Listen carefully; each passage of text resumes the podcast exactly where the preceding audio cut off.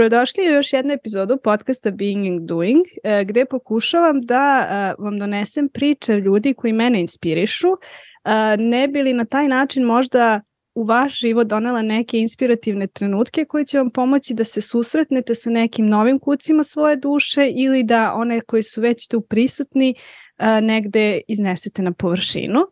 Danas mi se pridružuje jedna divna mlada dama, Sonja Stefanović, koju sam ja upoznala um, tako što je ona prezentovala jako entuzijastično svoj rad i privukle, privukle su me, kao što sam već jednom rekla, njene neke tri karakteristike, to je neka njena nežnost, uh, njen entuzijazam i instrajnost. I uh, danas bih eto voljela da otkrijemo u ovom razgovoru kako su se te uh, te karakteristike formirale, da li su to jedine koje, koje, kojima Sonja vlada i, uh, i kako je ona zapravo dospela tu gde je sada. Tako da dobrodošla Sonja. Hvala Aleksandra na ovoj divnoj najavi i hvala što si prepoznala sve te moje karakteristike, navela si već uh, neke, pa i jesu jedne od najvećih i najdominantnijih kod mene, uh, tako da nadam se da će uh, sadržaj koristiti tvojim slušalcima. E sad, volila bih, ja sam rekla neke reči sa kojima te ja identifikujem, ali bih možda volila da čujem koje su neke reči sa kojima se ti identifikuješ, a koje ja nisam pomenula. Rad, zanimljivost, inovativnost, razumevanje drugih ljudi i razumevanje dece. Hmm. E, I ja sam zapravo to isto osetila u tvojim videima, A to je taj neki zaista nežan, upravo ta reč, razumevajući odnos prema deci.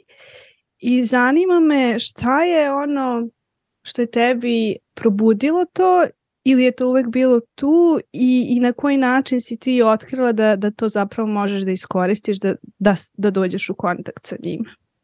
Pa to je nešto što sam ja razvila kao svoju potrebu, ako već nemam tu svoju nežnost prema, odnosno od strane okoline, od strane sistema, od strane škole, hajde da ja razvijem makar prema sebi i da budem nežna barem prema sebi I sve ovo što ja sada radim danas je zapravo ono što je meni nedostajalo tokom odrastanja. I trudim se da zapravo tu na taj jedan nežan način uh, odnosno i na jedan taj zanimljivi način približim fiziku koja je tako um, predstavljena kao jedan jako veliki bauk i jako težak predmet. I to je predmet uh, pri kome se svima diže kosa na glavi i uh, ne uče tako voljno Inače, ja sam sada a, student doktorskih studija a, fizike u a, Nemačkoj a, na Friedrich Alexander univerzitetu, a pored toga imam i preduzetničku firmu koja zapravo pomaže a, svim tim mladim ljudima već od četvrte godine da a, zavole fiziku i da se pripreme na najbolji mogući način. A upravo to kroz nežan, na nežan način, odnosno kroz igru, a, mislim da je i praksa je pokazala da daje najbolje rezultate. Mm. Vidiš, što je jako interesantno. Ja imam jednu drugaricu koja fantastično crta i a, bio je moment kada sam ja prolazila kroz neko ja, nešto jako teško u životu, ona je mene pozvala na crtanje, ali ja sam tako nekako imala otpor prema tome jer sam nekako osjećala ja to ne znam, ja to ne mogu i ako to nije savršeno u prvom trenutku kada ga uradim, onda bolje da ne radim. A onda sam nekako u svoje vreme, kada, kada sam bila spremna na to, otkrila um, te neke tehnike koje su baš to, zažmurim, nacrtam žvaljotinu i onda se nešto iz toga desi, rodi, ja nešto saznam o sebi i to je nekako promenilo moj odnos prema, prema crtanju. Ne. Imam osjećaj da je tako i sa fizikom, u stvari da tako može bilo koja, da kažem, životna delatnost, uh, da bude negde u nama um, bauk, zato što smo u sa njom upoznati na jedan vrlo nenežan način. Uh, I sada me zanima kako si ti zapravo otkrila, verujem da si ti negde imala, kao što si rekla, momena, momente kada nije bilo nežnosti, ali šta je ono što je negde prelomilo i promenilo taj odnos? Pa zapravo, ovo si jako dobro rekla i ja mislim da je to većinom iskustvo. Znači, zato što nas uvek sistem uh, čak možda i nekad i roditelji ovaj, kazne ako ne uradimo uh, kako treba na prvu ruku. Znači, ako taj prvi pokušaj nije savršen, odnosno savršen u oku posmatrača, uh, niko ne prati naš napredak, nego svi se, uh, svi se orijentišemo, odnosno kao referenca nam je taj standard sistema, a ja to zapravo mislim da je kao da uh, ocenjujemo znači kako se uh, mačka i slon penju na drvo i što u potpunosti nema, nema logike. Znači, naravno da svako od nas ima taj neki svoj talenat i naravno da svako od nas ima taj neki svoj x faktor koji je možda otkrio, možda nije još uvek. Znači, ja znam, ja radim sa decom od 2015. godine i uh, tačno pratim taj njihov napredak i nađem nešto što je njima uh, karakteristika, odnosno što je njihova jača strana i onda kroz tu jaču stranu, ako je nekom crtanje, ok, hajde sada da negujemo crtanje, ali hajde sada kroz crtanje da učimo fiziku. Ovaj, ili hajde sada ako je neko dete futbaler, a uvek se javlja a, taj stereotip da futbaleri a, su glupi ili futbaleri ne uče školu i onda sam tako sa jednim dečkom, odnosno sada već jeste gimnazijalac, ako ne i maturant, ovaj, učili smo fiziku kroz futbol. I taj dečko je došao kod mene sa ocenom 2, sa ciljem da dobije ocenu 2, znači da ne ide u avgustu na polaganje e, ovog e, popravnog ispita, kasnije smo mi otišli i na republičko takmičenje. Tako da, upravo jer smo učili fiziku kroz... Naježila sam se. da, i onda, je, e, i onda je to neverovatno. Mislim, naravno da ako mu se predstavi na neki način koji je njemu stran, znači prvo je došao, imam keca, ne želim, treba da završim osnovnu školu, to me ne zanima, mene zanima futbal, što je skroz legitimno i onda je ovaj i onda smo mi otišli na državno takmičenje jer uh, je njemu promenio je taj odnos.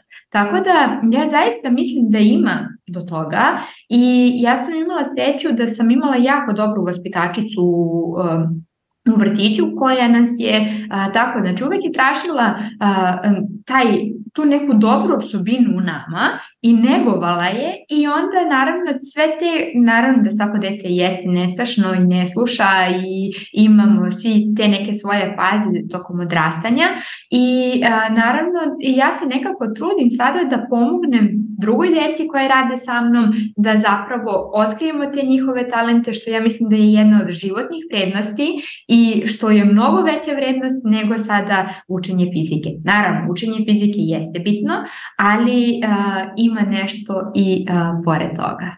Mm, e sad, e, ono što me zanima je kako si ti prišla detetu u sebi, jer si to pomenula da je i tebi bilo to potrebno i kada, kada se to desilo?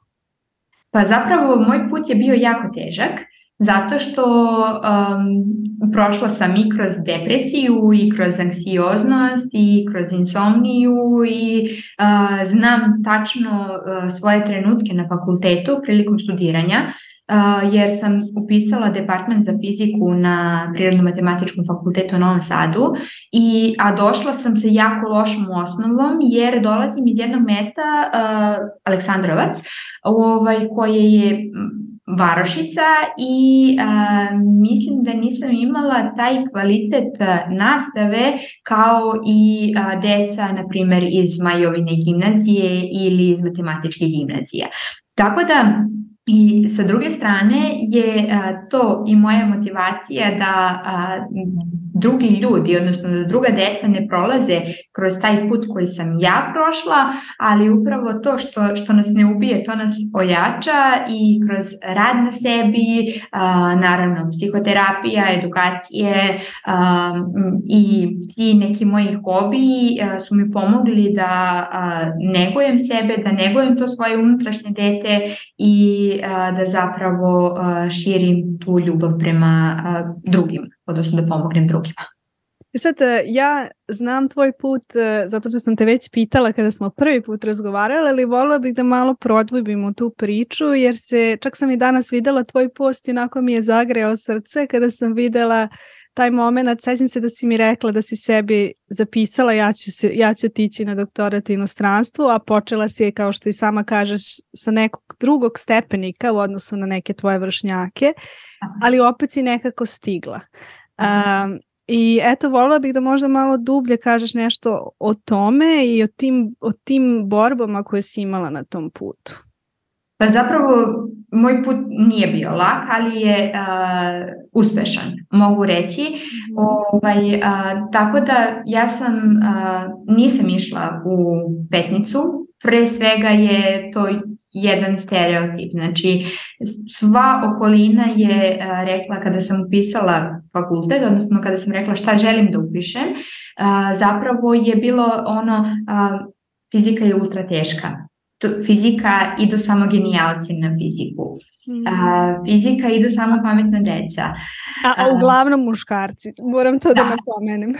da, da, još a, fizika, još a, žena, a, tako da ima tu rušne stereotipe.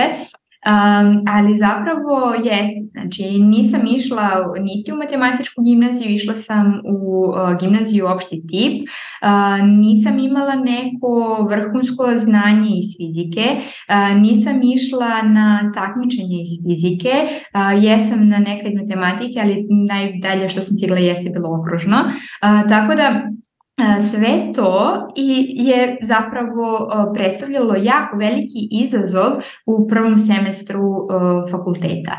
Jer imala sam kolege koji, mislim imam i dalje kolege koji su ispravljali profesora na fakultetu, ono kada profesor predaje, kada profesor znači nešto pogreši, kolege ih ispravljaju, a ja žurim da prepišem. I onda je bilo um, kako ću ja ovo da stignem? Naravno da se taj rad isplatio zato što sam nakon tih predavanja um, ovaj, odlazila kod kuće i učila ono šta sam propustila, odnosno šta mi nije bilo predstavljeno uh, u osnovnoj i srednjoj školi, da bi bilo mogućnosti zapravo da uh, pratim uh, tu nastavu koja je na uh, fakultetu, odnosno na univerzitetu. I uh, tako da Da, i onda sam diplomirala kao peta u generaciji, a masterirala kao prva u generaciji na smeru, upisala doktorat koji sam postavila sebi kao cilj tokom prvog semestra, jer to mi je nekako bilo, bilo mi je ludo, znači taj san mi je bio hiljade, hiljade milja daleko od mene i ali eto, tu sam i jako sam ponosna na to gde sam stigla. Mm. Da, ima nešto o tome u nekom unutrašnjem znanju da kada postavimo te lude snove, da ima deo nas koji zna da mi imamo taj kapacitet i da, nam, da nas ne bi nekako stavio u te, u te situacije da, da to kapaciteta nema. I ako mogu da zamislim, ne znam da li su postojale neprospavane, proplakane noći, pune sumnje, pune preispitivanja, ali eto nekako sada te vidim ovde nasmejano i baš mi je drago da je to tako. da, da, jeste. Mislim, to je deo procesa. Uh, ja sam postavila sebi kao cilj da želim taj rezultat.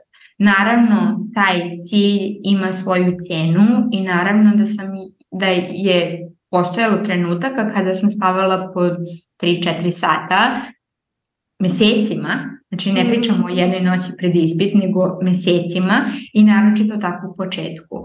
Ali da li vredi? Apsolutno da. Da li je bilo teško? Jeste, ali da li je vredno? Jeste. Tako da sada mogu da nadoknadim svo to nespavanje, sada mogu da uživam u tome i nadam se da ću i uspeti da doktoriram, ovaj, ali prosto um, Da. Hmm. A htela bih da te pitam koje su možda neka uverenja koje misliš da si dobila, a koje si nekako preispitala i shvatila da ti uopšte ne služe? Jako puno. Mm -hmm. Jako puno. Ja mislim da generalno žene na Balkanu sve smo pune tih uverenja koje su nekoriste nam i prenose se s generacije na generaciju i nekako jako puno. Znači što se tiče obrazovanja, što se tiče ulaganja u sebe, što se tiče pomeranja tih granica mogućeg, što se tiče kvaliteta života, što se tiče ulaganja u sebe pre svega i ono da li, da li moraš ti zapravo da se mučiš, jer ti moraš kao da se mučiš da bi ti stigao do nečega. Mm. Ili ako ne možeš tada da imaš uh, neki rezultat ako ti nisi zaslužio, ako, kako ti misliš sada da ulažeš tu u sebe, kako ti misliš da budeš bolji od okoline, šta se ti sad tu praviš važna. Važna, ja da znam taj osjećaj. da, da, šta se ti tu praviš važna, to je ono, ćuti slušaj. I to je, to je prisutno i sada, mislim, i u ovim narednim generacijama, jer ja radim znači, sada sa tim uzrastom koji je već od 4 do 15 godina i kada mi dete onako sumničavo kaže dobio sam peticu. Mm. I mhm. Da, ali hajde sada da napravimo žurku. To je, to je jako, veliki, jako veliki rezultat.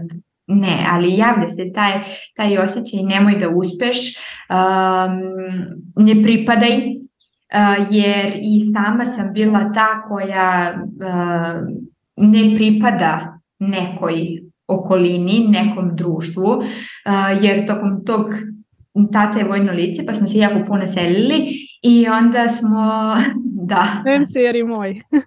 Da.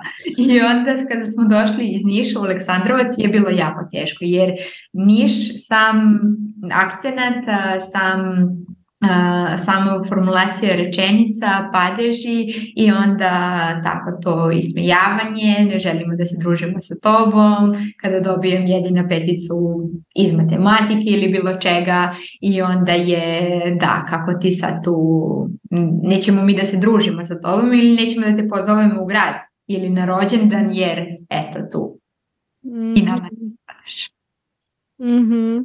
Da, i, i vola bih eto uh, da te pitam ko ti je možda bio uzor u tom putu, jer verujem makar sam ja nekako uvek imala po jednu, dve osobe gde sam bila makar, uglavnom su nažalost bili muškarci, a, ali polako sada vidim žene koje, koje me okružuju i koje mogu da mi to donesu, ali a, da li si imala nekoga gde si bila, ja, eto, ima, ima nekog, pa mogu malo da pogledam da, da te podrži u toj samoći, jer znam koliko je to mesto usamljeno zapravo.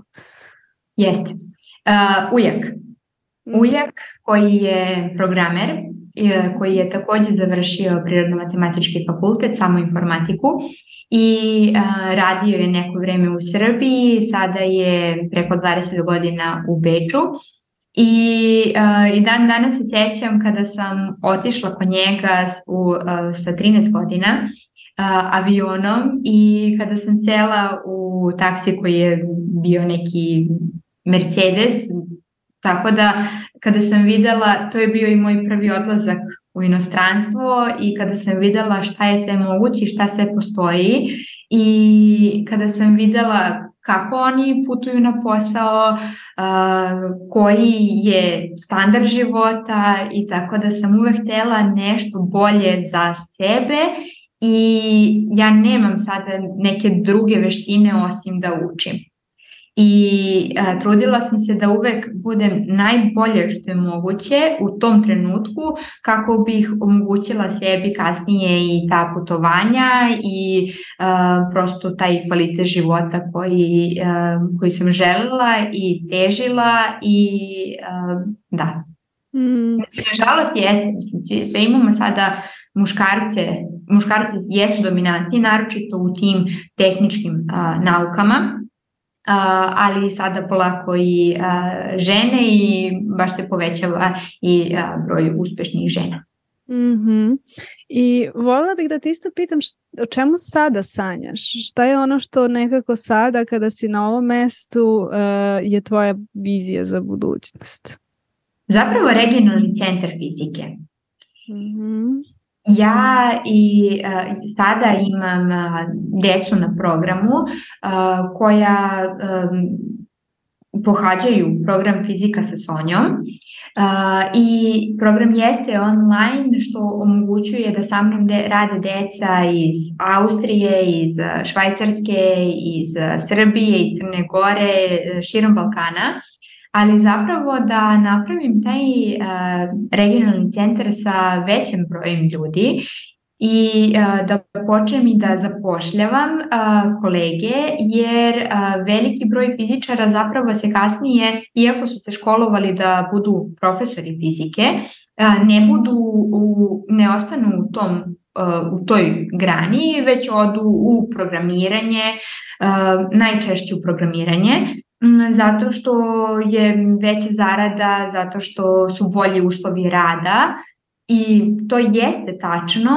ali to jeste tačno u državnom sistemu, zato što ja sam radila u školi i videla sam da zapravo ako radiš drugačije, odmah je ono ne pripadaj, odnosno kako se sada ti usuđuješ da menjaš sistem koji postoji i radi 30-50 godina, kako se sada kod tebe sada radi tu eksperimenti, kako sada to to ne funkcioniše tako, ali zapravo to ne funkcioniše tako ja kod proizvodi dobre rezultate uh, u praksi, odnosno u radu sa decom. I uh, zato sam i nazvala to fizika sa Sonjom jer je drugačija. I da, želela bih da uh, širim to svoje znanje jer ja ne mogu da se multipliciram i da pomognem drugim kolegama da zaista ostanu u onome što vole i pri onome što su odlučili da upišu, a ne sada da stiču neke druge veštine koje su potrebne za programiranje jer imaju bolje uslove rada. Tako da regionalni centar i da fizika ne bude bauk. Mm, to je interesantno jer ja imam vrlo slične snove u smislu jednog velikog instituta koji će pod svojim okriljem imati ljude različitih profesija koji imaju taj uh, empirijski pristup životu, a koji opet imaju dovoljno racionalni i kritični uh, um da mogu da to nekako sintetišu, tako da mi je zanimljivo zanimljivo mi je gde se tu nalazimo i koliko je to lepo, jer gledala sam ne znam da li si gledala film Tri idiota, a da. E, bukvalno taj, taj kraj i njegov da. rad sa decom i ja sam to od uvek sanjala jer je nekako, meni je prelepo dok sam radila na, a, na festivalima nauke, taj osjećaj kada dete nešto po prvi put vidi. I ono ono oduševljenje kada, kada dete nešto, vidiš da ga je primilo u svoj sistem, od toga nema ništa lepše. I, I nekako da, baš mi je drago da, da ti je to san i, i nadam se da će se ostvariti, u stvari sigurna sam da će se ostvariti. Da. Baš nedavno sam imala radionicu pod nazivom Iskra u oko deteta i uh, to je bilo namenjena radionica za decu uzrasta od 4 do 7 godine. I sada šta ti sad tu misliš, kako sad tu dete od 4 godine ne zna ni petl da veže sada dete da uči fiziku. I zapravo a, bilo je, bili su i roditelji tu baš da dožive te aha momente svog deteta. Zato što sada roditelji puno rade i uh, nemaju, nisu ni svi uh, sa tehničkih fakulteta i ne treba da budu i uh, odrastanje njihove dece zapravo prate više ti vaspitači, učitelji, obrazovni sistem i sam roditelj nema vremena da se posveti detetu za tu neku igru. I zapravo taj osjećaj, ta sreća deteta kada vidi nešto, kada vidi nešto što nije očekivalo, kada vidi nešto što je drugačije, kako sad to i mi smo ono sat, preko sat vremena radili te eksperimente, a zapravo deci u tom uzrastu nije, nije tipično da sad oni imaju koncentraciju jako dugo, ali upravo jer im je fizika predstavljena kroz igru, oni su, se jesu igrali i doživeli su te prve svoje aha momente i eto, tako da sada kroz tu igru mi razvijamo kasnije i kritičko mišljenje i analitičnost i sve one veštine koje su njima zapravo potrebne za a, ovaj 21. vek. Mm, da, ba, mislim, meni je to prelepo da čujem nekako zaista ovaj, kada, kako sam i sama doživala te stvari i e, znam tačno o čemu govoriš. Da, i to, a, to oduševljenje koje postoji u nama. A, a, a htela sam da te zapravo pitam um, šta, te na, šta te na neki način, koje su to veštine koje imaš osjećaj da su ti bile prisutne, odnosno da su ti bile prirodne ili si morala da izgradiš da bi mogla da radiš sa decom? Razumevanje, mm -hmm. ta empatija, strpljenje, ali i kreativnost. I ja mislim da je ta kreativnost i ta inovativnost da su zapravo od najveće vrednosti jer uh, detetu privući pažnju i zadržati je zapravo dovodi do toga, znači njemu mora biti nešto interesantno, njemu mora biti dinamično. Zašto dete gleda telefon na času? Zato što mu je dosadno.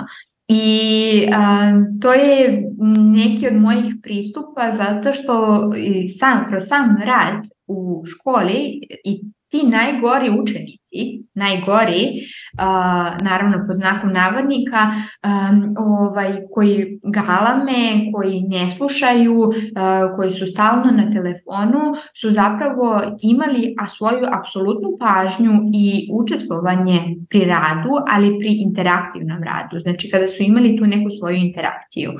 Jer nismo više u vremenu 1950-ih, 70-ih, gde su deca i klečala na kukuruzu jer su radili nešto pogrešno, već sada zaista ta inovativnost zapravo njima privlači pažnju jer jako imaju dostupnost tim informacijama i potrebno je čuti nešto novo. A sada kada nastavnik predaje ispred table i samo piše, oni slušaju, ne slušaj. Da. da, mislim to je to je zanimljivo kad ti govoriš deca. Ja sam na fakultetu, čak imam i nažalost slike gde su me slikali kako spavam, jer ja sam neko ko e, uči kroz dodir vrlo, vrlo često. Ili mogu da slušam, ali moraju ruke da mi budu nekako zauzete da bi mogla da se fokusiram na nešto što neko priča. I e, onda mi je fascinantno zapravo, ja, ja sam onako ja kad bi mogla nekako, to mi je, podcasti su mi sjajni, kad bih mogla da sve strpam u zvuk i da to uvek imam u ušima, da onda sve ono okolo idem i nešto radim, to mi je ono najbolji mogući način rada, da tako kažem. Tako da mi je e, zapravo, e, sad kad si rekla to um, iskru u oku deteta, ja sam odmah imala u glavi ovo mora da bude radionica za odrasle. E, da, da, ovaj, da prosto nađemo iskru u oku našeg unutrašnjeg deteta, jer često, često mi odemo baš, e, baš u burnout, jer trenutno razmišljamo o tim stvarima zbog onoga čime bih ja htela da se bavim, baš zbog toga što zaboravimo da uopšte ne gledamo da li se naša iskra javlja, nego nekako idemo po nekom automatizmu koji smo naučili um, iz neke iz, iz neke stare priče, da tako kaže. Tako je i to je ta transgeneracijska trauma koja se prenosi iz generacije na generaciju i uh, mi jesmo tu sada i mi možda to imamo i naravno kroz rad na sebi uh, to možemo zameniti i zaista negovati to svoje unutrašnje dete, jer i pronaći njegovu iskru. Nekako smo upali u sam taj mod sistema da ustaješ rano, žuriš na posao, žuri, gužu u saobraćaju, radiš od 9 do 5, vratiš se kući, stigneš kući u 7, kuvaš, jedeš, spavaš. I to je to, i to je svakog dana.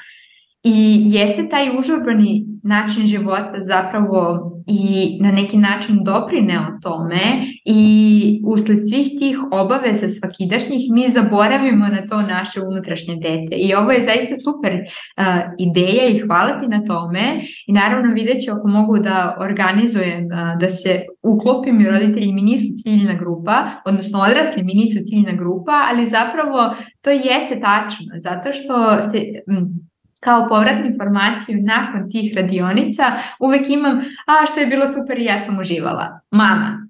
Tako da, da a, tako da ima, da, tako da sada roditelji zapravo doživljavaju te svoje aha momente u radu sa njihovom decom, odnosno kroz samo prisustvo a, njihovim oduševljenjima i da naravno ovaj um, doprinosi um, njihovoj njihovom interesovanju.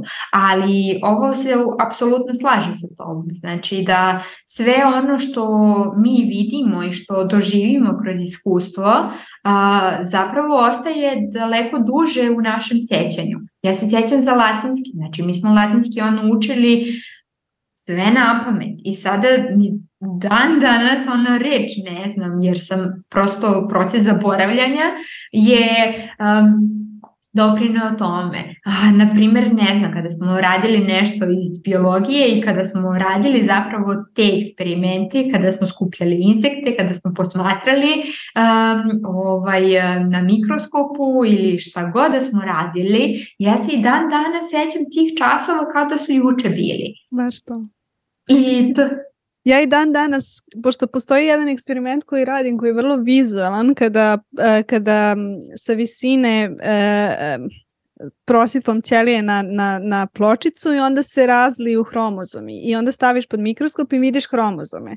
Ja sam taj eksperiment možda uradila jedno hiljadu puta do sada, ali svakog puta kada stavim tu pločicu pod mikroskop i vidim hromozome ispod mikroskopa, ja sam u fazonu ljudi, ovo je neko smislio ovo je neko smislio da mi možemo da vidimo i onda vidiš te hromozome, taj osjećaj koji svaki put osetim je fascinantan u, u radu, u, u eksperimentalnom radu, iako naravno eksperimentalan rad može da bude vrlo e, dosadan nekada, ali ima tih momenata kada uradiš tako jedan mali, mali trenutak koji te nekako vrati to, to je to, zato sam ovde. tako je. I to oduševljenje ne opada, znači ti si se oduš, oduševila i to hiljaditog puta. Jeste, jeste. I još kada pokažeš nekom drugom, onda ja mislim da se zaista taj nivo sreće i radosti i uzbuđenja svakog puta raste i raste. Mm -hmm. E sad pomenula si zapravo da postoje hobiji koji te podržavaju i htela sam da čujem još malo pre kad si to rekla koji su to hobiji. Ja sam jako aktivna. Ja jako volim da skijam, ja jako volim da uh, planinarim, ja jako volim da se penjem na veštačku stenu, tako da uh, zatim salsa, uh, išla sam na časove glume ka, kao mala i uh, htela da upišem fakultet dramskih umetnosti, to, to je nekako bila moja, uh, moja želja pre fizike, ali nisam bila podržana u tome, tako da je gluma ostala kao hobi, ali da, tako, igra, šetnja, priroda, to je nešto što me zaista ispunjava i što mi uvek uvek ono vraća i inspiraciju jer nekako uz taj sav svoj rad pronalazim, pronalazim svoju inspiraciju u prirodi i zapravo punim svoje baterije kako bi taj nivo moje, kreativnosti ostao na nivou i došle nove ideje. E, a, a ono što te nisam pitala, nekako se provlačilo kroz ovaj deo razgovora, je to je a, uspeh. I ti si rekla da se osjećaš sada uspešno, a, a voljela bih da čujem šta je uspeh za tebe onda.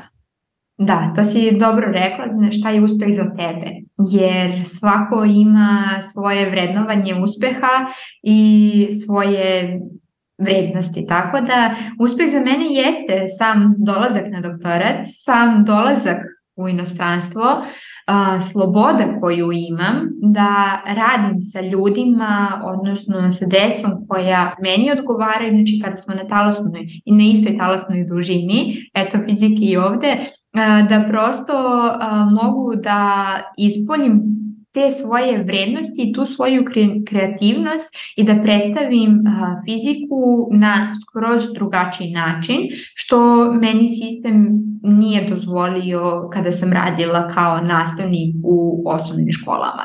Tako da sloboda vremenska sloboda i da imam prosto mogućnosti da ispunim sve te svoje snove. Mm -hmm.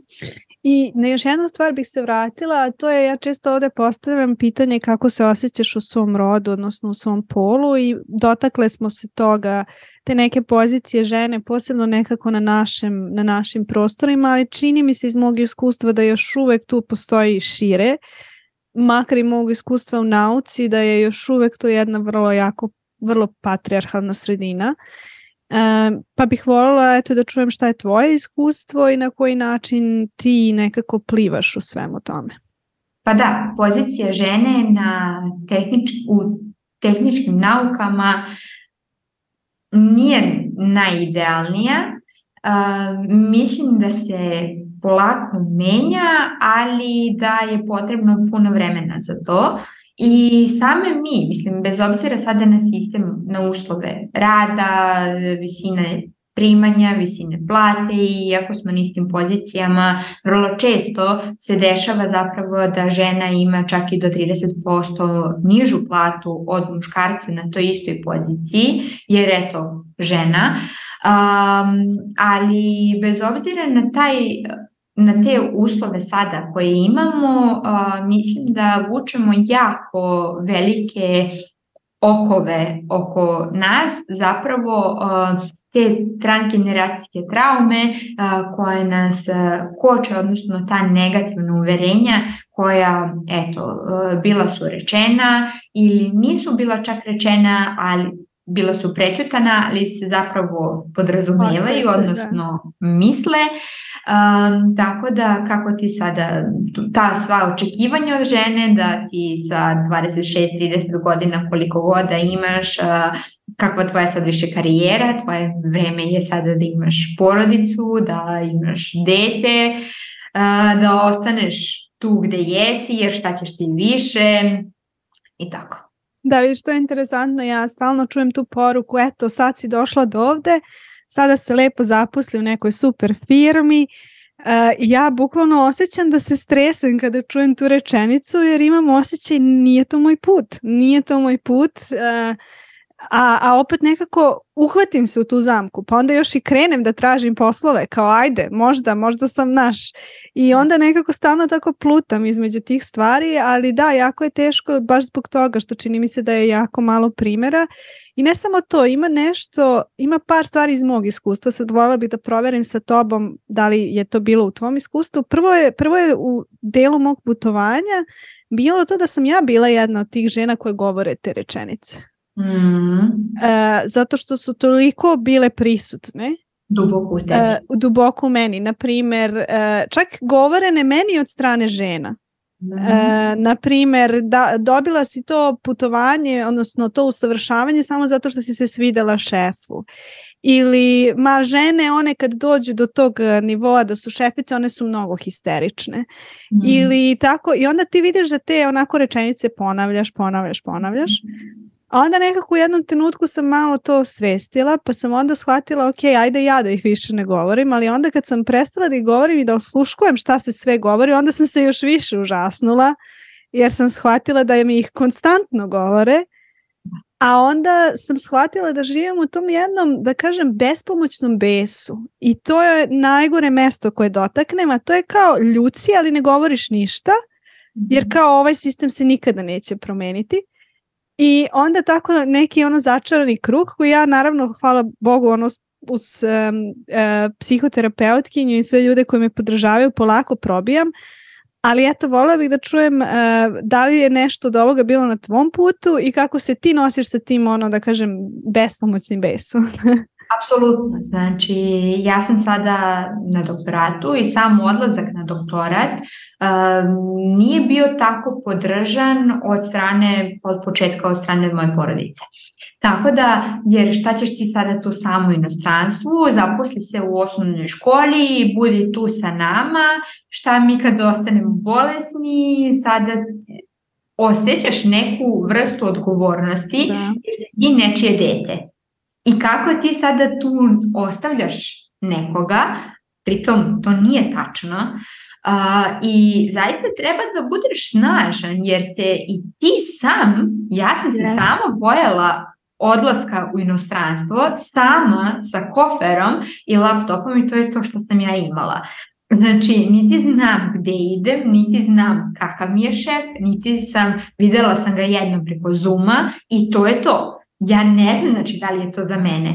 I onda na to imaš, eh, a da, šta ćeš ti tu sama, eh, budi ti tu sa nama, I da, ali prosto čovek mora da bude jak i istrajen u svojoj odluci i da zaista veruješ u sebe jer ta uverenja, odnosno da izgradiš ta neka svoje podržavajuća uverenja, makar prema sebi.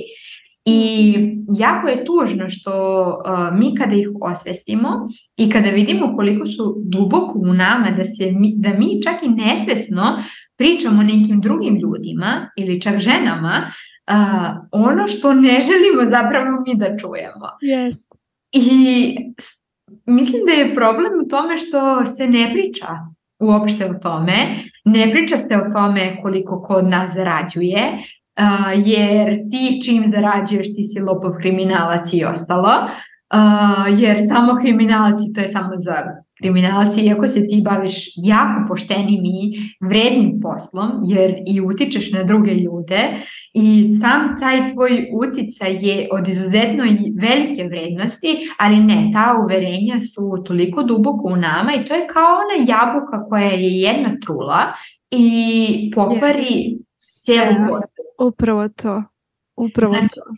Uh, I mislim da je uh, jako moćno okruženje, da okruženje ima jako veliki uticaj, kako pozitivan, kako negativan. I da moramo da pronađemo neku korpu, uh, da mi preuzmemo odgovornost uh, gde, u koju korpu ćemo staviti sebe. Znači, da li ćemo staviti uh, sebe u korpu koja ima jednu trulu jabuku, iako je ta jabuka sada na drugom kraju korpe, jer to će doći do nas, ali prosto da se ogradimo i da formiramo jako veliki filter, odnosno jako uh, gust filter, znači koji će, uh, koji će nas zaštititi od svega toga. Mm, I to je interesantno o tome što govoriš. Um, uh, taj, ja sam odlazila nekako više puta. Prvo sam odlazila, ti si verovatno takođe, prvo iz Alek, e, se beše Aleksinac, Aleksandrovac. Aleksandrovac, izvini. Prvo iz Aleksandrovca za Beograd, pa sam onda otišla iz Beograda na doktorat. Ja sam otišla iz Beograda um, na, uh, na doktorat takođe u Švajcarsku, pa sam onda iz Švajcarske koja je bila ono savršeno sigurna, otišla opet na nešto nesigurno, ali uh, ono što meni dan danas nekako često uđem u to, to je da baš kao što si ti rekla, Uh, em se ti plašiš jer odlaziš u nešto što je novo, za tebe nepoznato i to nosi prirodnu anksioznost sve i da to nije po prirodi nešto loše za tebe. Uh, em ideš u nešto apsolutno novu državu, novi sistem, nova pravila, ovaj, a onda ti još neko dodatno vuče na dole i kao ono što je meni ostalo sa mnom i dan danas nekako radim na tome je ogromna količina straha koji, koji ja nekako treba sama da se držim uh, ili da makar eto nađem ljude koji ovaj koji će mi pomoći da to sadržim. Ali nekad, nekad ostanem zapravo jako tužna jer baš iz toga što nisam mogla da sadržim te strahove, što nisam imala tu podršku, onda upadneš tako ranjiva uh, u neke kanđe ljudi koji nisu baš najbolji za tebe, odnosno koji nisu ni bili najbolji za mene, tako da je nešto, to nešto, eto možda ovaj više deo koji sam podelila svoj, ali bih voljela da čujem uh, na koji način si ti držao taj tvoj strah? Jer je to nešto što svakako postoje, ali to nije ono držanje straha, ono just do it. Da. Postoji tu nešto jako mnogo kompleksnije i ja te volim bih da čujem tvoje, tvoju priču. Jeste, jako je duboka tema. Zapravo taj strah nije samo strah, nego ima mnogo više toga. Mm. Zapravo ja sam se selila više puta. Znači ja sam živela u Nišu, pa smo se preselili za Aleksandrovac, pa sam otišla u Novi Sad, pa sam došla u Nemačku, pa stalno sam tu negde i sada se osjećam niti sam u Srbiji, niti sam u Nemačkoj. Zapravo iz Srbije se sve više i više udaljavam odnosno te kontakte koje imam se polako gube, zato što prosto nisam sada prisutna, e, nisam ja više tu, nisam ja više tu svakog dana, ne srećeš te ljude, naravno i sada imamo mogućnost e, tehnologija, imamo mogućnost e, poziva interneta, sve to, idem ja često, ali opet nisi ti tu. Sa druge strane, ovde, iako živim, ja sam ovde stranac jer moj nemački kao strani jezik nije najbolji kao, nikada neće ni biti kao maternji e, Nemaca, tako da ja sam sada u nekoj toj lebdećoj poziciji. I zapravo taj strah koji ja imam, gde ja pripadam, Da, I baš to. Ono, to je upravo, to je upravo onaj obrazac koji se sada ponavlja. Pogledaj sada koliko je ovo moćno. Znači, ja sam, kada sam došla iz Niša u Aleksandrovac, ja sam isto bila ja ne pripadam ovde, znači ovi sada drugačije pričaju i ja hoću moje drugare iz Niša, ali njih ne viđam više. Ok, imam ja par ljudi sa kojima sam ostala u kontaktu i to su oni vredni ljudi uh, koji su prijatelji za ceo život i oni će ostati ma gde ja da jesam. A čak i da sam ostala tu, vrlo verovatno da bismo mi izgubili kontakt jer je, eto.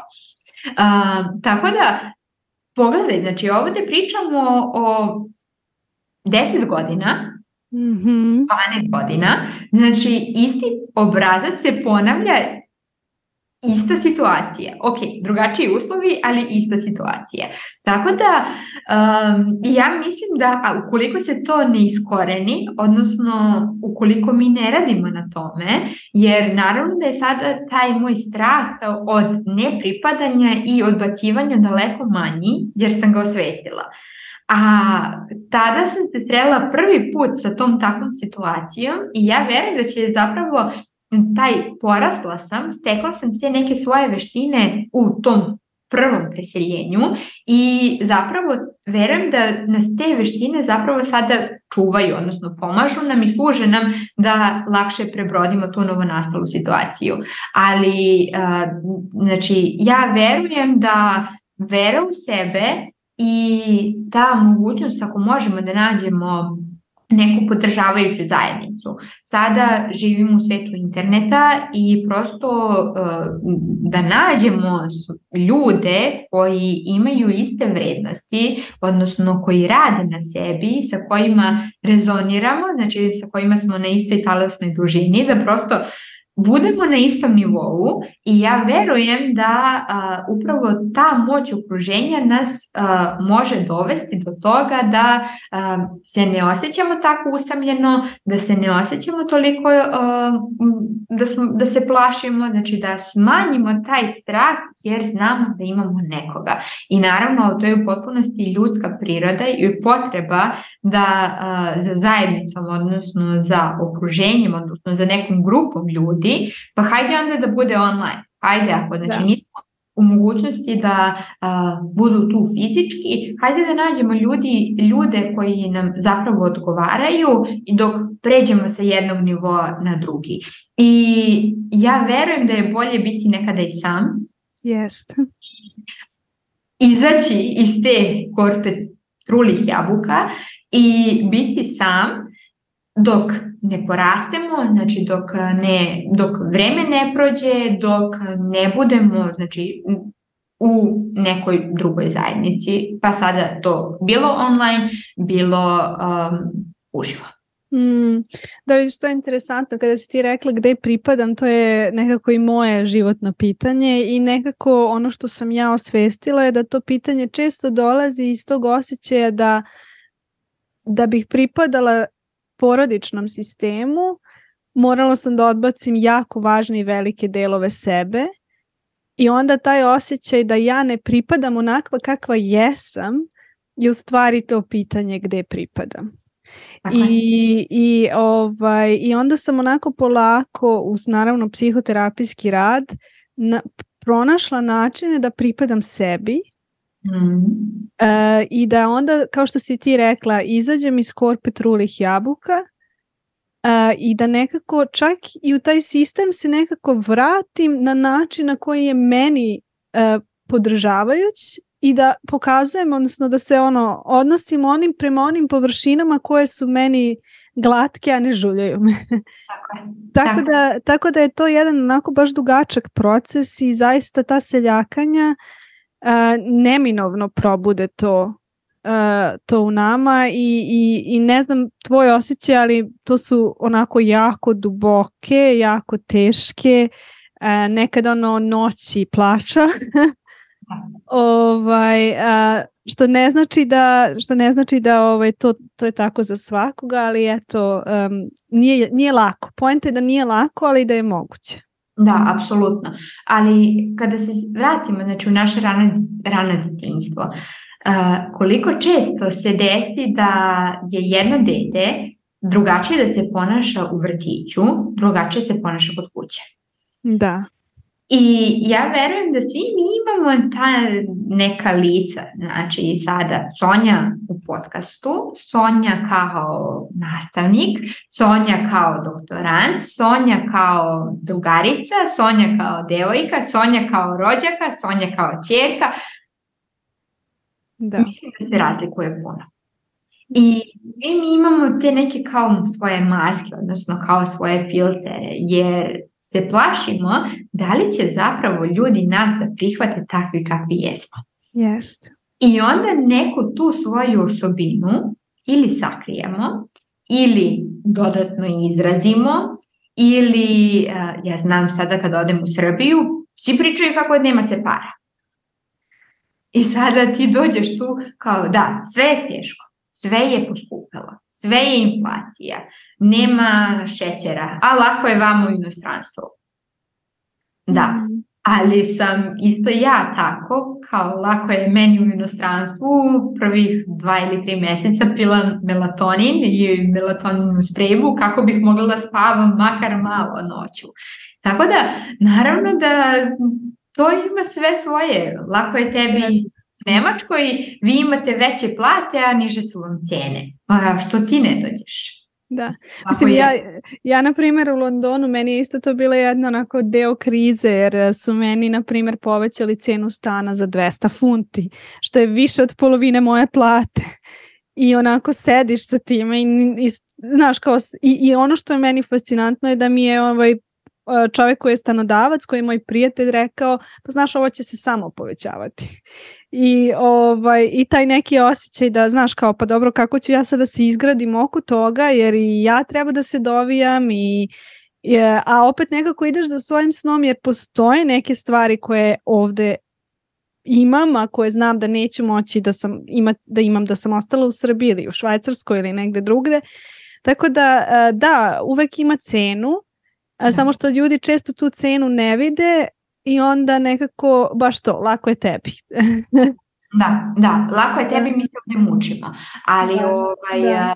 da, ali opet sa druge strane ti znaš tvoje zašto, Da. Ti znaš zašto si ovde, zašto si u Londonu, zašto si tu gde jesi, ali to ne znači da se ti nećeš možda preseliti. Upravo to. Tako da tu sam sada jer mi je sada odgovara, yes. sada mi je ovo odgovarajuće, kako ću, ne znam, ali nekako ću. Tako da to je isto kao, bilo kao meni na fakultetu. Ja sam ovde sada, ja ne mogu sada da stignem da prepišem sa table. Kolege sada pričaju, ispravljaju profesora. Ne znam kako ću, ali znam da ću diplomirati, znam da ću doktorirati. Mm-hmm. Ne znam kako ću, ali to nije bitno. Mislim, ti u tom trenutku ne treba da znaš kako ćeš. Da. Kako ću, vidjet ću, ali znam gde se krećem, znam čemu teži, znam gde ide. I, da. I obično znaš prvi sledeći korak. To je nekako uvek koliko toliko prisutno, da. da. Ali, ali vidiš, tu je, na primjer, e, vraćam se za nešto što je isto nekad bude teško, a to je taj osjećaj kada se prodramaš pa izgubiš i to svoje zašto. Čak se i to desi. Da.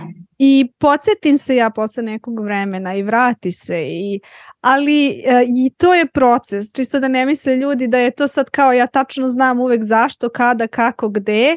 E, da, ima ima dana kada pre tri dana, na primer, kada sam ono kao, ja ne znam kako ću da stignem sve ovo što imam na ovom pa, papiru, a ne znam više ni zašto sve ovo radim i onda je važno da se napravi korak nazad, pa da se prekalibriše, da se napravi novi plan, da se unose neke promene, Tako da je vrlo jedan onako kompleksan proces koji naravno ne želim da uprostimo, ali smo čini mi se donele deo od njega ovde. Naravno, mislim i nekada je obično, bare moje iskustvo je pokazalo da to tvoje zašto te napusti u najtežim trenucima. Jeste. I ne znaš zašto to radiš kada ti je super kada sve ide, a super, ja idem ka svom cilju.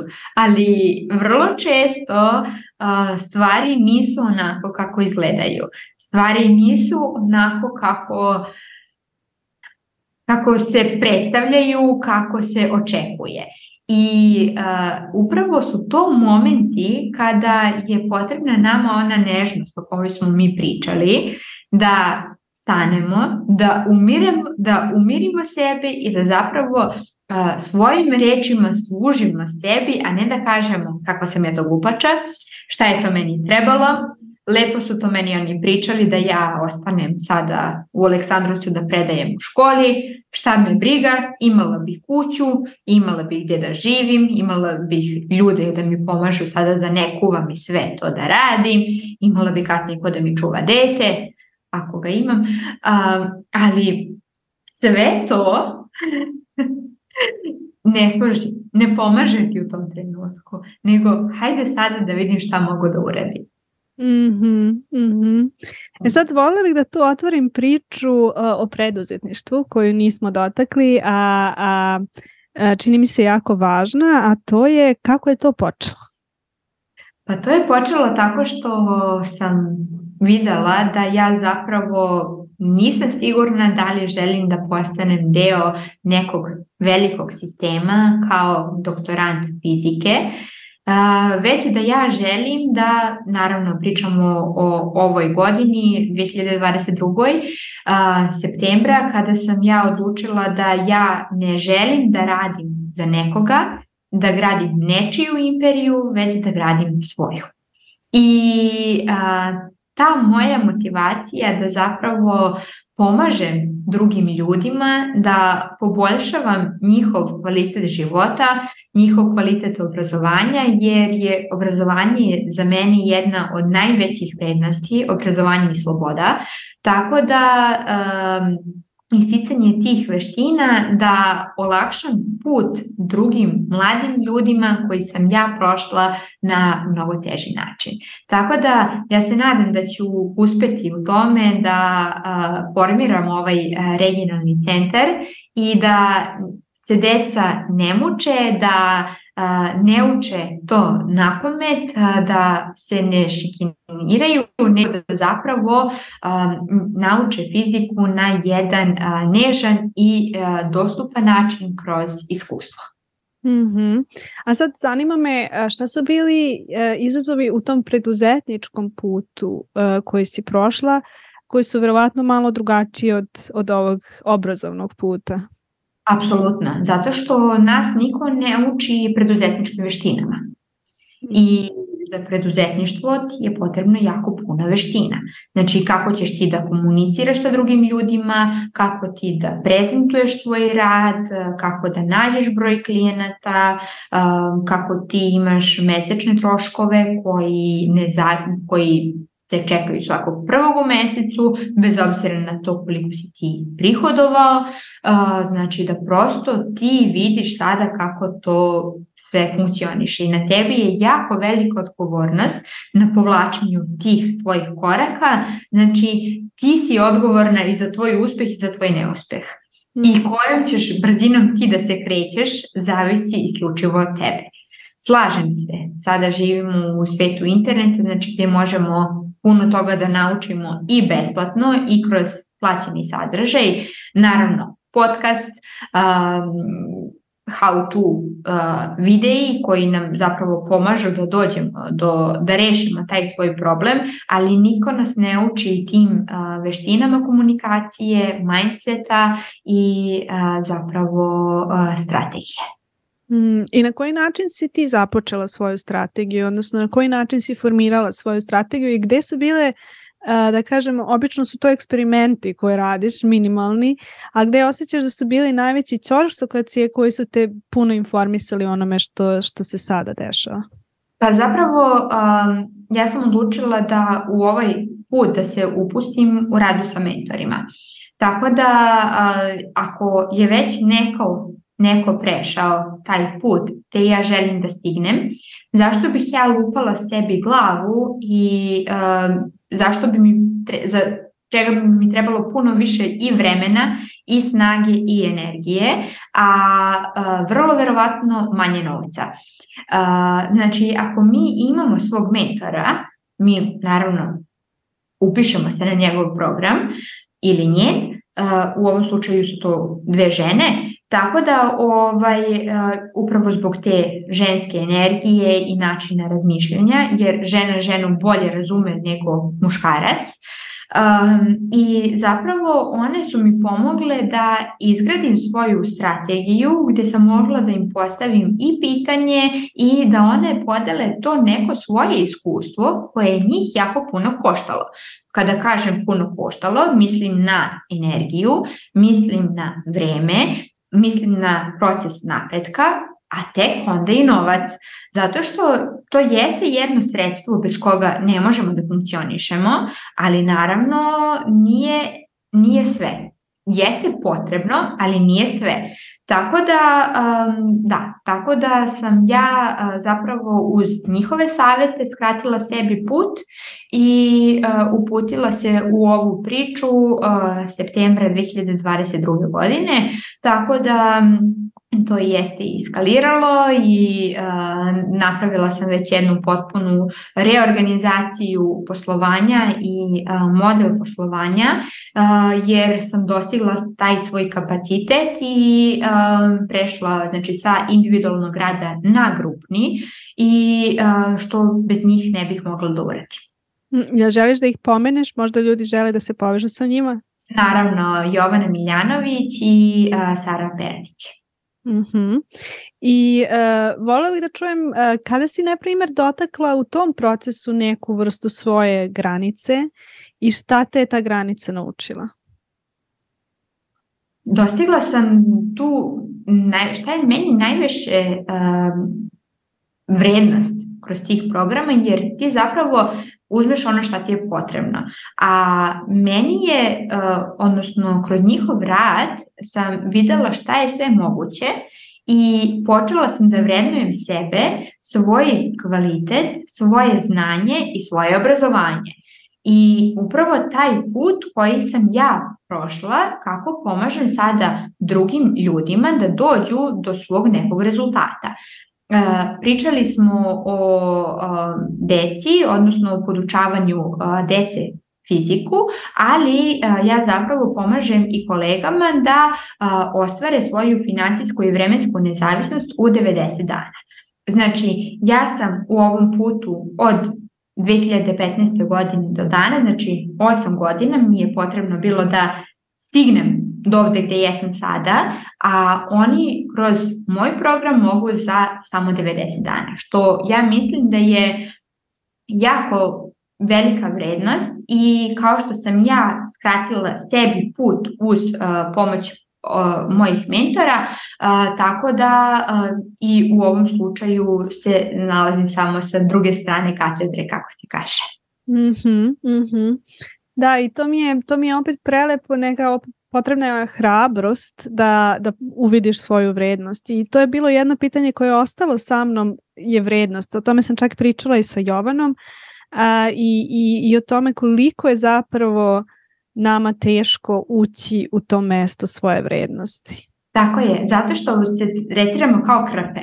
Zato što radimo po 15, 16, 18 sati. Zato što um, ja sam imala trenutaka kada držim čas fizike detetu sat i po vremena za 600 dinara.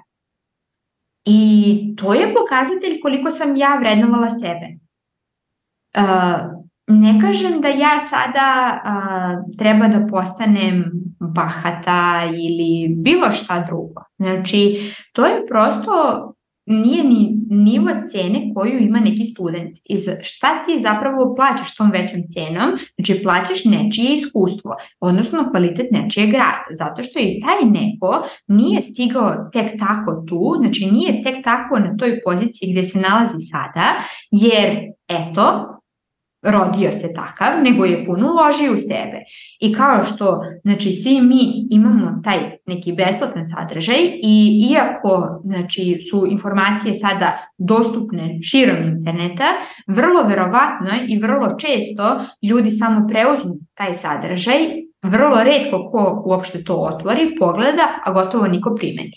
A da je do informacije, svi bismo bili sada milioneri, bilioneri i slično, nego zapravo treba da vidimo šta je naš problem Odnosno šta nas sprečava u tome da mi svoju, tu, svoju, tu informaciju koju nam je neko dao primenimo, jer primena dovodi do transformacije, a ne sada sama informacije. Tako da Ja mislim da je to jako bitno i da prestanemo znači da a, tretiramo sebe kao krpe, već da stavimo na papir šta smo mi sve uradili, šta smo mi sve prešli i ja bih bila vrlo zadovoljna i sa velikim zadovoljstvom kao što danas uh, plaćam svoje mentore, da prosto uh, sam imala nekog da mi približi fiziku tog prvog semestra.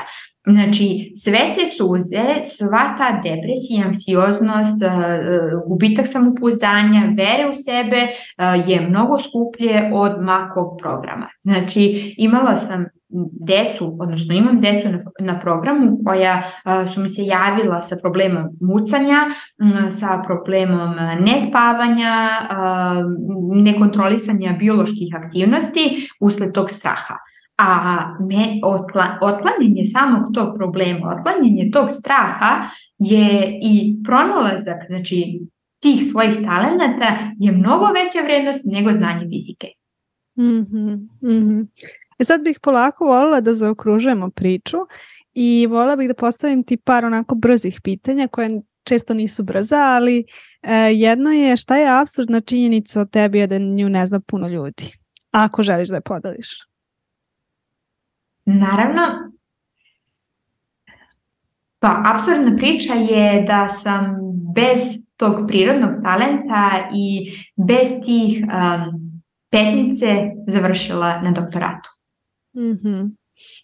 A, I kakve komplimente voliš da primiš? Jako mi je pomoglo, jako mi koristi i hvala ti na tome što radiš. Mm -hmm. I e, da li ima neko pitanje koje bi žela da postaviš sebi ako imaš utisak da te nekako niko nije video u tebi, a prosto je priča koja želi da bude ispričana? Ja bih zapravo da kažem sebi, ne da postavim sebi, to je hvala ti što nisi odustala. Hmm. I da li imaš neko pitanje za mene? Koji je tvoj naredni korak, koja je tvoja velika vizija?